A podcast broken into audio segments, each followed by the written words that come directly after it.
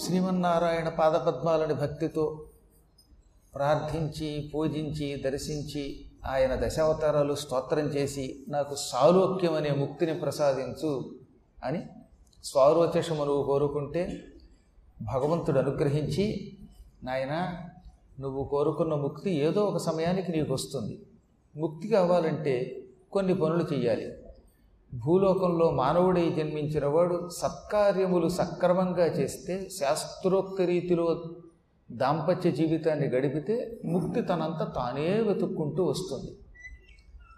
సులభముగా నా సన్నిధానానికి రావడానికి, నన్ను నిత్యం దర్శించడానికి ఆశ్రమాలలో గృహస్థాశ్రమే ఉత్తమం. అంటే గృహస్థాశ్రమం ద్వారా మానవుడు పొందినంత తొందరగా నన్ను ఇంకెవరూ పొందలేరు. నన్ను పొందాలంటే గృహస్థాశ్రమే. గృహస్థాశ్రమంలో ఉన్నవాడికి మాత్రమే నన్ను పొందే అర్హత ఉంటుంది. నన్ను పొందాలంటే ముందు గర్హస్థాశ్రమంలో ప్రవేశించాలి. ఆశ్రమాలలో గృహస్థాశ్రమం ఉత్తమం. అటువంటి ఆశ్రమంలో ప్రవేశించు, సక్రమంగా సంతానాన్ని పొందు, చేయవలసిన పనులు చెయ్యి, ప్రజల్ని కన్నబిడ్డల్లా పరిపాలించు, నీ ధర్మం నువ్వు నిర్వర్తించు. ఏమీ చేయకుండా సన్యాసం పుచ్చుకున్నవాడు అంత తేలిక నా దగ్గరికి రాడు. ఆ మార్గాన్ని అనుసరించడానికి అనేక నియమాలు, నిష్ఠలు ఉంటాయి. నువ్వు నేను చెప్పినట్టుగా ఈ భూమిని పరిపాలించు, నీ తండ్రి నీ కోసం అట్టే పెట్టిన పవిత్ర సామ్రాజ్యాన్ని, ఆర్షభూమిని నువ్వు సేకరించు. దీనిని నీ రాజ్యం అనుకోకు, పరమాత్మ సామ్రాజ్యం అనుకో. నాది అనుకున్నప్పుడు స్వార్థం ఏర్పడుతుంది. ఇది భగవంతుని సామ్రాజ్యం అనుకున్నావంటే మాత్రం అప్పుడు ఏమవుతుంది, ఇందులో ఉన్న ప్రతి ప్రాణి నీ పిల్లాడు అనిపిస్తాడు. ఎప్పుడైతే నీ బిడ్డ అనిపిస్తాడో అప్పుడు నీకు వాళ్ళ మీద, అందరి మీద ఒకే విధమైన మమకారం ఉంటుంది. రాగము ఉండదు, ద్వేషము ఉండదు. రాగద్వేషాలు ఎప్పుడైతే ఉండవో అప్పుడు నువ్వు సక్రమంగా పరిపాలన చేస్తావు. రాగద్వేష దూరుడు, ప్రతి ప్రాణిలో పరమాత్మను చూసేవాడు నా దగ్గరికి సులభంగా వస్తాడు. వెళ్ళు, పరిపాలన చెయ్యంటే మళ్ళీ ఆయనకు అనుమానం వచ్చింది. ప్రభు, ఎంత కాదనుకున్నా ఒక అధికారం చేతికొచ్చినప్పుడు మనిషికి దురహంకారం బయలుదేరుతుంది. కొన్ని శక్తులు వచ్చినప్పుడు దుర్వినియోగం చేస్తాడు. ఇంత భూమండలం అంతా ఏకఛత్రాధిపత్యంగా నన్ను పరిపాలించమంటున్నావు, అలా పరిపాలించేటప్పుడు పొరపాట్లు చేస్తేనో అన్నాడు ఆయన. పొరపాట్లు ఎప్పుడు చేస్తావు? నేను పరిపాలన చేస్తున్నాను అనుకుంటే. నువ్వు ఈ రోజు నుంచి ఏం చేసినా సర్వం నారాయణార్పణ వస్తు, ఇదంతా పరమాత్మకి సమర్పిస్తున్నాను అనుకో. నాకు సమర్పించు. నువ్వు తిను, అది నాకు సమర్పించు. త్రాగు, ఆ త్రాగిన జలమో లేకపోతే ఇంకో పానీయమో అది కూడా నాకే అర్పించు.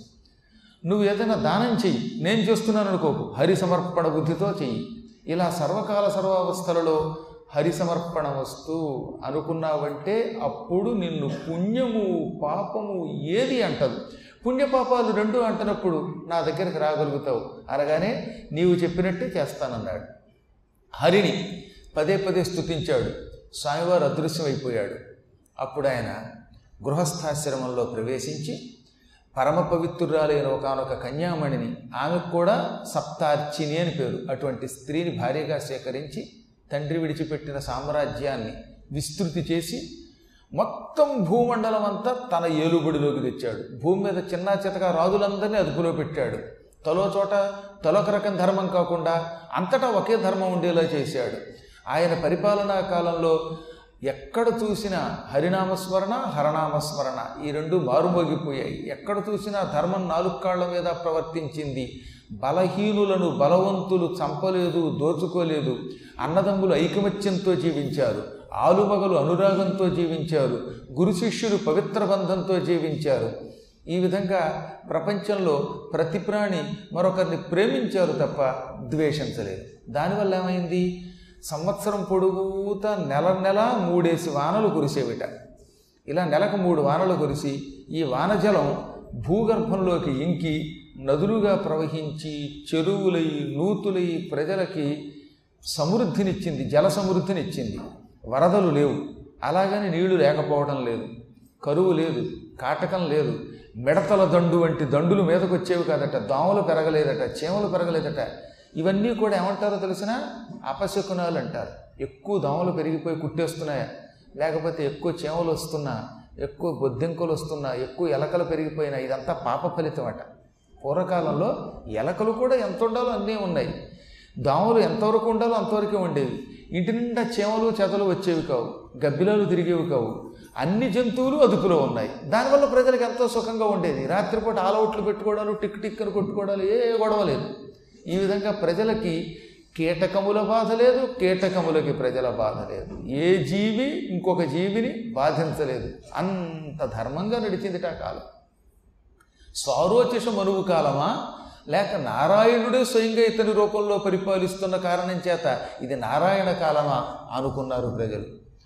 ఆ విధంగా మహానుభావుడు నూరు దివ్య సంవత్సరములు పరిపాలన చేశాడు. ఆ కాలంలో పారావతులు, తుషితులు అనే పేరు కలిగిన వాళ్ళు దేవతలయ్యారు.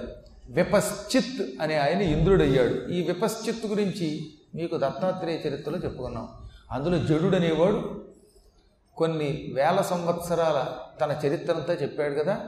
ఓసారి ఆయన ఆవుల్ని కొట్టబట్టి నరకానికి వెళ్ళాడని, ఆ నరకంలో యాతన పడుతూ ఉండగా ఆయనకు చల్లగాలి వీచిందని తెలిసింది మీకు. ఆ చల్లగాలికి మూల కారణం విపశ్చిత్ అని పేరు కలిగిన జనక మహారాజు. ఆ జనక మహారాజు గారికి అప్పుడు పేరు విపశ్చిత్. ఆ విపశ్చిత్ అనేవాడు తన పుణ్యఫలం వల్ల ఇంద్రుడు వెళ్ళిపోయిన తర్వాత ఇంద్ర పదవిలోకి వచ్చాడు. ఆ ఇంద్ర పదవి ఎప్పుడు వచ్చింది ఆయనకి? ఈ రెండవ మనువు స్వారోచిష మనువు కాలంలో. స్వారోచిష మనువు కాలంలో ఇంద్రుడి పేరు విపశ్చిత్. మీకు చాలాసార్లు చెప్పానుగా, ఒక్కొక్క కాలంలో ఒక్కొక్కడు ఇంద్రుడు అవుతాడు. నూరు యజ్ఞములు చేసిన పుణ్యాత్ముడు. నూరు యజ్ఞములు అంటే మామూలు యజ్ఞములు కాదు, నూరు అశ్వమేధయాగములు చేసిన మహానుభావునికి ఇంద్ర పదవి వస్తుంది. అందువల్లే విపశ్చిత్ అనేవాడు ఆ ఇంద్రుడు, పాత ఇంద్రుడు వెళ్ళిపోయాక కొత్త ఇంద్రుడు అయ్యాడు. ఆ కాలంలో ఊర్జుడు, స్తంభుడు, ప్రాణుడు, దత్తోళి, వృషభుడు, నీవారుడు, అరివంతుడు, ఈ ఏడుగురు సప్త ఋషులు అయ్యారు. వీళ్ళు సప్త ఋషుల స్థానంలో ఋషులై సప్తఋషి మండలం అనే మండలాన్ని ఏర్పాటు చేసుకున్నారు. అందులో ఊర్జుడు అనేవాడు వశిష్ఠుడి బదులుగా వశిష్ఠ స్థానంలో ఉన్నాడు. ఆ ఊర్జుడి భార్య అరుంధతి స్థానంలో ఉండేది. ఇవి కూడా పదవులే. ఇవాళ వశిష్ఠుడు ఉన్నాడు, ఆయన వెళ్ళిపోతాడు, ఆయన ఇంకో రూపం ధరిస్తాడు, మళ్ళీ నెక్స్ట్ ఇంకో వశిష్ఠుడు వస్తాడు. ఆ వశిష్ఠుడికి ఓ భార్య వస్తుంది, ఆవిడ పేరు అరుంధతి. మీరు కూడా మంచి సాధన చేస్తే ఆ వశిష్ఠుడిగా మారచ్చు, ఆయన భార్య అరుంధతి నక్షత్రంగా కూడా మారచ్చు, ఇప్పుడున్న ధ్రువుడి స్థానంలోకి ఇంకొకటి వెళ్ళొచ్చు. ఇలా వారి వారి సాధనలను బట్టి నక్షత్రాలు అవ్వచ్చు, సప్త ఋషులు అవ్వచ్చు, దేవతలు అవ్వచ్చు, ఇంద్రుడు అవ్వచ్చు, మనువు అవ్వచ్చు, ఇంకేదైనా అవ్వచ్చు. ఇవేవి వద్దనుకుని ఇలా శ్రద్ధతో పురాణం వింటే శాశ్వతంగా వైకుంఠమో లేక అమ్మవారి యొక్క నివాస స్థానమైన మణిద్వీపమో చేరవచ్చు. ముక్తి కావాలనుకున్నవాడు అక్కడికి పోతారు, పదవులు కావాలనుకున్నవాడు ఇంకో దాంట్లో కడతారు. మీకు తెలుస్తుంది, రేపు రాబోయే సప్తశతిలో ఇద్దరుంటారు, ఒక రాజుగారు, ఒక వైశ్యుడు. రాజుగారు పదవి కోరుకున్నాడు, సావర్ణి మనువయ్యాడు. వైశ్యుడు నాకు పదవి వద్దన్నాడు, అమ్మవారి దగ్గరికి వెళ్ళిపోయాడు. కాబట్టి ఏమైంది? పదవి వద్దు బాబోయ్, నాకు నువ్వు తప్పే వద్దన్నాడు, ఆయన తల్లి దగ్గరికి వెళ్ళాడు. భక్తుల్లో అలా ఉంటారు కొంతమంది. కొంతమేమో నాకు పదవి వద్దంటారు, కొందరు కావాలంటారు. పదవి వద్దన్నా కావాలన్నా కూడా అమ్మ దగ్గరికి వెళ్తాం. కాకపోతే పదవిలోకి వచ్చిన వాడికి అమ్మ దగ్గరికి వెళ్ళడానికి కొంచెం టైం పడుతుంది. నిష్కాముడు అక్కడికి వెళ్ళిపోతాడు. ఈ విధమైన ప్రవర్తనతో స్వారోచిష మనువు యొక్క మన్వంతరం జరిగింది. ఆ తర్వాత స్వారోచిష మనువు శరీరం విడిచిపెట్టినా ఆయన ఆత్మ ఆ మన్వంతరం అంతా ఉంటుంది కనుక నలభై మూడు లక్షల ఇరవై వేల సంవత్సరముల కాలం భూమండలం అంతా ఆయన ప్రభావంతో పూర్తిగా ధర్మమయమై నడిచింది. దీనికి రెండవ మన్వంతరం స్వారోచిష మన్వంతరం అని పేరు. ఇది చాలా గొప్ప కథ. స్వరోచి జన్మంబున్ వర్తనంబున్ స్వారోచిషాద్య ప్రభవంబు విన్నన్ నరుండు నిత్యోన్నతి నవ్యకీర్తి శ్రీరమ్యుడై ధాత్రి ప్రసిద్ధికెక్కున్. దీనికి ఫలితం కూడా చెప్పాడు. ఇది మార్కండేయుడు క్రోష్టుకి అనే మునికి చెబుతున్నాడు, అది మాత్రం మర్చిపోకూడదు. ధర్మపక్షులు జైమినికి, మార్కండేయుడు క్రోష్టుకి చెబుతున్న కథ. అందులో భాగంగా దీనికి ఒక గొప్ప ఫలశ్రుతి కూడా చెప్పారు.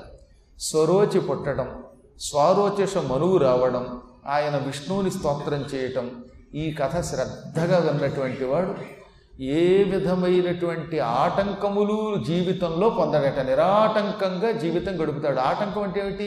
ముక్తి పొందాలనుకున్నవాడికి ఆటంకాలు వస్తాయి, మంచి పని చేస్తే ఆటంకాలు వస్తాయి, శ్రేయాంసి బహువిఘ్నాన్ని, చెడ్డ పనికి ఆటంకాలు రావు.